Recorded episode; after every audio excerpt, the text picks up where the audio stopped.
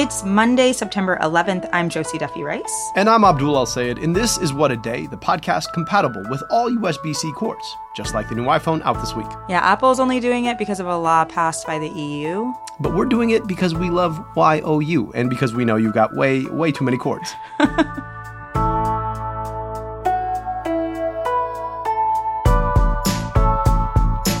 On today's show, Detroit auto workers are poised to strike within days.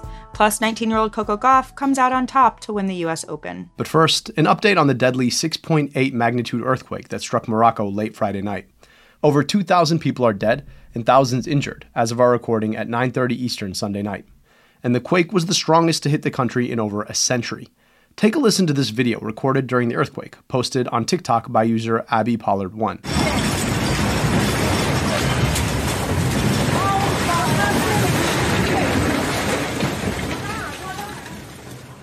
Just nightmarish, really hard to imagine experiencing something that devastating. Can you tell us a little bit more about the areas that suffered the most damage? Yeah, it really is harrowing.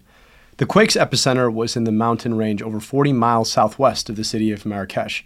In Marrakesh itself, many of the modern buildings were still intact, but plenty of historic structures, including some dating back to the 12th century, were affected. But much of the destruction happened in the small towns near those mountains where the quake originated. Some were heavily damaged or just completely destroyed. For example, the BBC reports that one town just 10 miles from the epicenter was essentially no more, and nearly half of its 200 residents are dead, with dozens more still missing.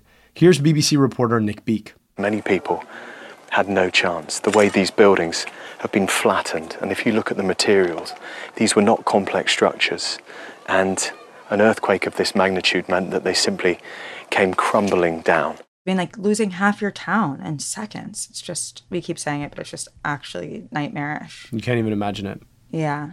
It's been a few days since the quake happened now. What's happening on like the recovery and rescue side? How is that effort going? What do we know about that? As you can imagine, Josie, it's been a slog. It's been slow and tough. Mm-hmm. Some of the roads leading to those towns are damaged or blocked entirely by debris, making it hard for rescue workers. Mm. One local senator told Al Jazeera that the army's help was necessary to get to those people in need but time is of the essence. In total, the World Health Organization said that more than 300,000 people have been affected.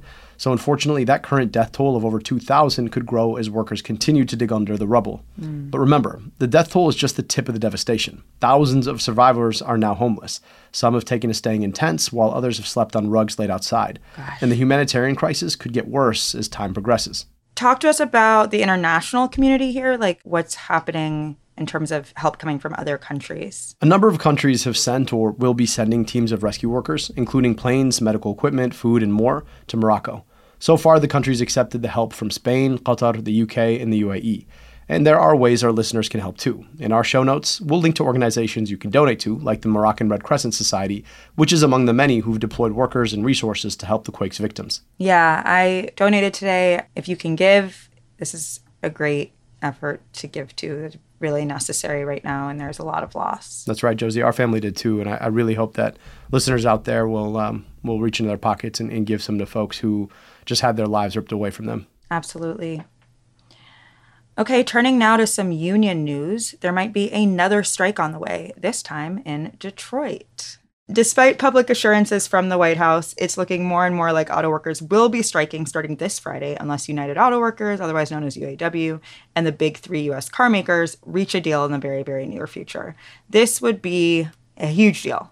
The last time that UAW went on strike was in 2019, and that was just against General Motors, right? So now the union is suggesting they might go on strike against GM, Ford, and Stellantis, which would be a major move. I can tell you, Josie, I was on the picket lines back in 2019 and the mood on the ground now is just significantly worse and Oof. folks feel like they haven't got their fair share in a long time. Wow. So can you tell us a bit more about specifically what the union is asking for? Yeah so a major part of the ask is a salary increase. 46% over four years is the ask. They also want to restore traditional pensions. They want to institute a 32 hour work week for the same pay I've seen these proposals called audacious, even by the man leading the charge, UAW President Shawn Fain. But as Fain and others have pointed out, the bigwigs at corporate are profiting majorly from these workers. Their profits are pretty audacious. The big three automakers have made $21 billion in profit in just the first half of this year. Here's what Fain said in a live stream last Friday The big three have profited a quarter of a trillion dollars in North America in the last decade. Their CEOs have made hundreds of millions of dollars personally. They jack up car prices, they shortchange the workers, they take whatever they can get from the U.S. taxpayer, and they pocket the profit for themselves and their Wall Street cronies. For years, the Big Three have gotten away with this. They've been the leading edge of corporate greed. That about says it. That does about say it. Imagine making forty billion dollars in a year and being upset because the people who actually make your cars want some of that. And willing to lose out a big chunk because you refuse to compromise. It's just ridiculous. Yeah.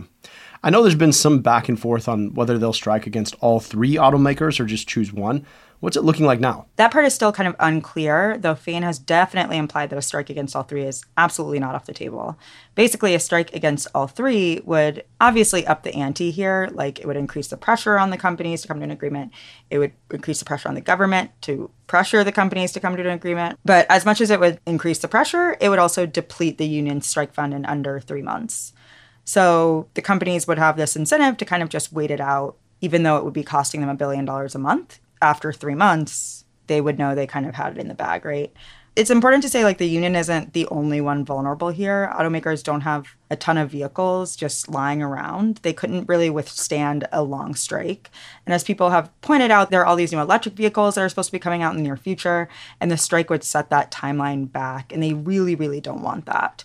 So they're also very interested in avoiding this. Yeah, I would say that what they've got on the table is probably just worth making sure that workers get a piece of what they're due. You mentioned the White House, and they said publicly they think that there'll be an agreement. Any word on what they're saying privately? According to Politico, White House officials, including Biden, are absolutely aware that a strike is likely to happen. They've been actually in the background encouraging an agreement all summer, having a particular official be involved in the talks and really pushing for the workers and the big three to come to an agreement before a strike happens. Whether or not that will work is to be determined.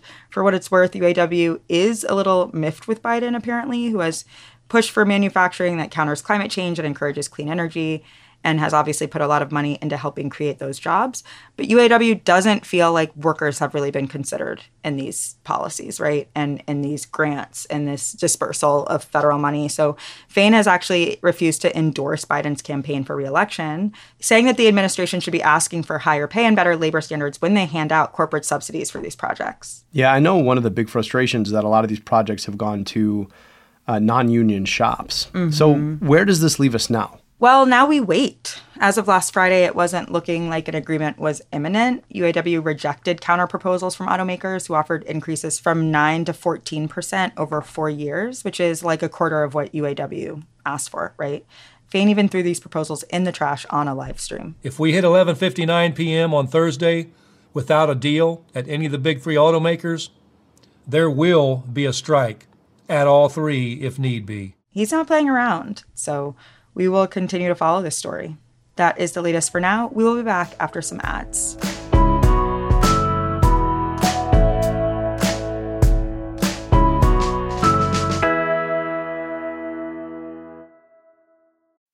Why pick one city, one beach, one restaurant, or even one view?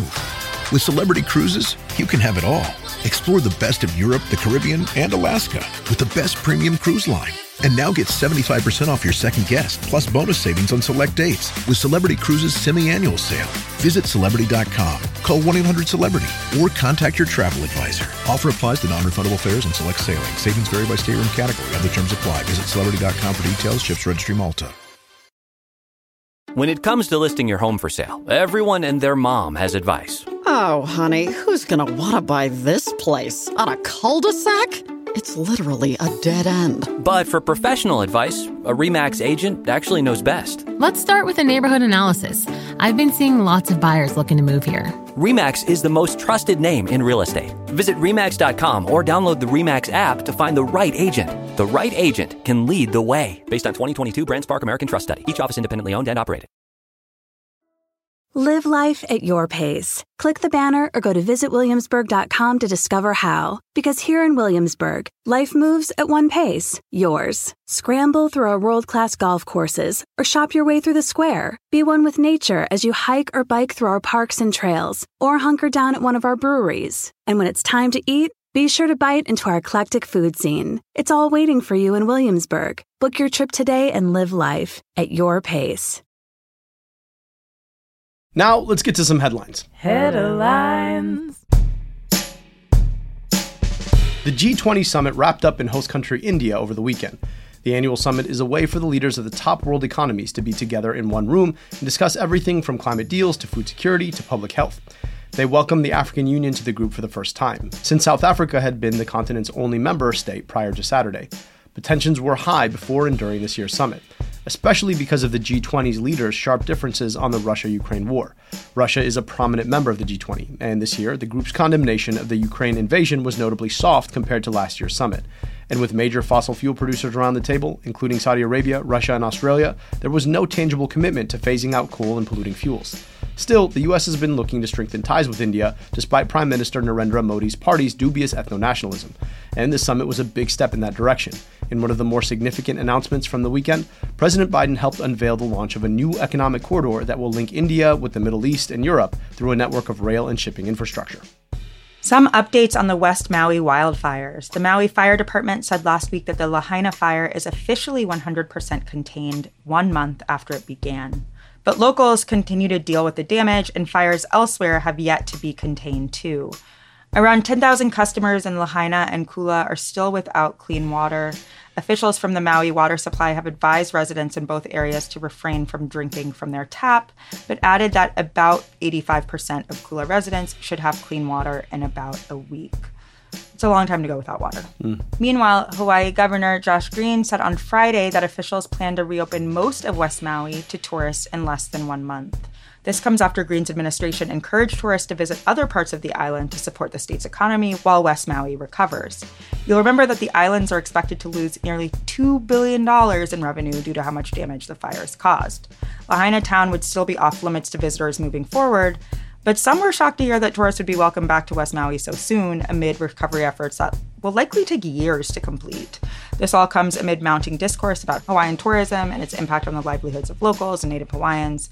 According to Green, tourists can visit West Maui starting as soon as October 8th. Imagine not having water and then hearing that a bunch of tourists are going to come visit your community in less than a month. Yeah, exactly. The Biden administration suffered a loss in court on Friday. A federal appeals court said that it likely overstepped the First Amendment when it asked social media platforms to remove what it considered false or harmful content about the COVID 19 pandemic and other topics. In its ruling, the three judge panel, all Republican nominees by the way, wrote that the White House and the Office of the Surgeon General had, quote, coerced social media platforms to take down content through, quote, intimidating messages and threats of adverse consequences. Friday's ruling specifically restricts the White House, the Surgeon General, the CDC, and the FBI from communicating with social media companies directly. The White House said the Department of Justice is reviewing the court's decision and defended its actions, saying, quote, This administration has promoted responsible actions to protect public health, safety, and security when confronted by challenges like a deadly pandemic and foreign attacks on our elections. Now, the Biden administration has 10 days to seek intervention from the Supreme Court. And Texas is truly getting too hot to handle. Those are the federal government's words, not mine. The U.S. Energy Department declared a statewide emergency order last week over concerns for Texas's power amid record high temperatures. The Texas grid is grappling with a surge in demand as residents are using all the AC that they can to stay cool. The Electric Reliability Council of Texas, which oversees electricity serving 90% of the state's customers, filed for the emergency order on Wednesday and it was approved the next day. This order could now allow Texas power plants to surpass pollution limits to meet the demand for electricity. That sounds great. Mm. This comes as Dallas hit 107 degrees last Thursday, which marked the fifth consecutive day of triple digit temperatures. And it also shattered a new all time record since temps reached 104 back in 2012. The council warned residents that power outages may become necessary if they can't supply additional resources or the power demand is not lowered. Well, the good news is that Ted Cruz is not using any of that because he's probably in Cancun. It's true. The other good news is that climate change is a hoax. So is this even really happening? I don't know. Apparently not. I don't know. Probably not. You know? And finally, let's wrap up with some news from the world of sports. First, Luis Rubiales, the head of the Spanish Soccer Federation, officially resigned from his position yesterday. This, of course, comes after he kissed Women's World Cup winner Jenni Hermoso on the lips without her consent last month. and after Hermoso filed a sexual assault complaint against him just last week. In a statement posted yesterday on X, formerly Twitter, Rubiales said that he had submitted his resignation and wrote, quote, after the rapid suspension carried out by FIFA, plus the rest of proceedings open against me, it is evident that I will not be able to return to my position. Yeah. Yeah, dude, that has more to do with what you chose to do. Yeah. Feels like we're blaming the wrong thing there. In much better news, over in the world of tennis, Coco Gauff took home her first major title win over the weekend.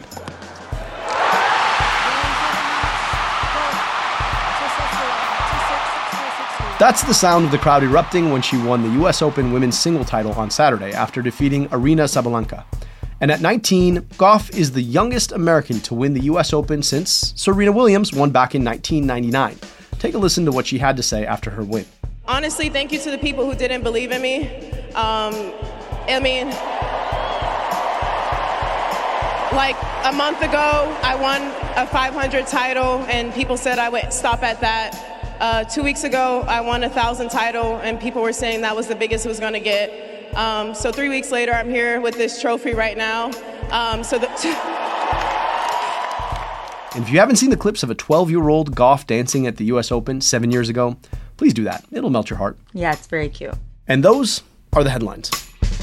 One more thing before we go. Fall is always a good time to refresh your wardrobe, and this year we're asking ourselves, what would the Barbie costume team do? I really have asked myself that pretty much every day since I saw the movie. I'm thinking like pumpkin spice latte, but in pink with like sequins. Yeah. The Crooked Store took the Barbie aesthetic and really ran with it, directly to an abortion rights rally. With the bodily autonomy line, you can push back against abortion restrictions in candy colored tees in cropped and regular cuts. If you're a Barbie, just spin around and you'll be wearing it. If you're a human, head to crooked.com slash store to shop. I tried that. I am a Barbie, but it didn't work for me. Anyway, I'm just going to the Crooked Store. You're not a Barbie then. It turns out Barbie's probably not a Harry Brown man. That's all for today. If you like the show, make sure you subscribe, leave a review. You go, Coco, and tell your friends to listen. And if you're into reading and not just unions flexing their strength like me, What a Day is also a nightly newsletter. Check it out and subscribe at crooked.com slash subscribe. I'm Josie Duffy Rice. And I'm Abdul El Sayed. And USB see you later, lightning cables. I've been so hooked into the whatever the weird iPhone cable is for so long, I feel like I'm about to throw away a whole bunch of cables. No. What a Day is a production of Crooked Media. It's recorded and mixed by Bill Lance. Our show's producer is Itzel Quintanilla. Raven Yamamoto and Natalie Bettendorf are our associate producers, and our senior producer is Lita Martinez. Our theme music is by Colin Gilliard and Kashaka.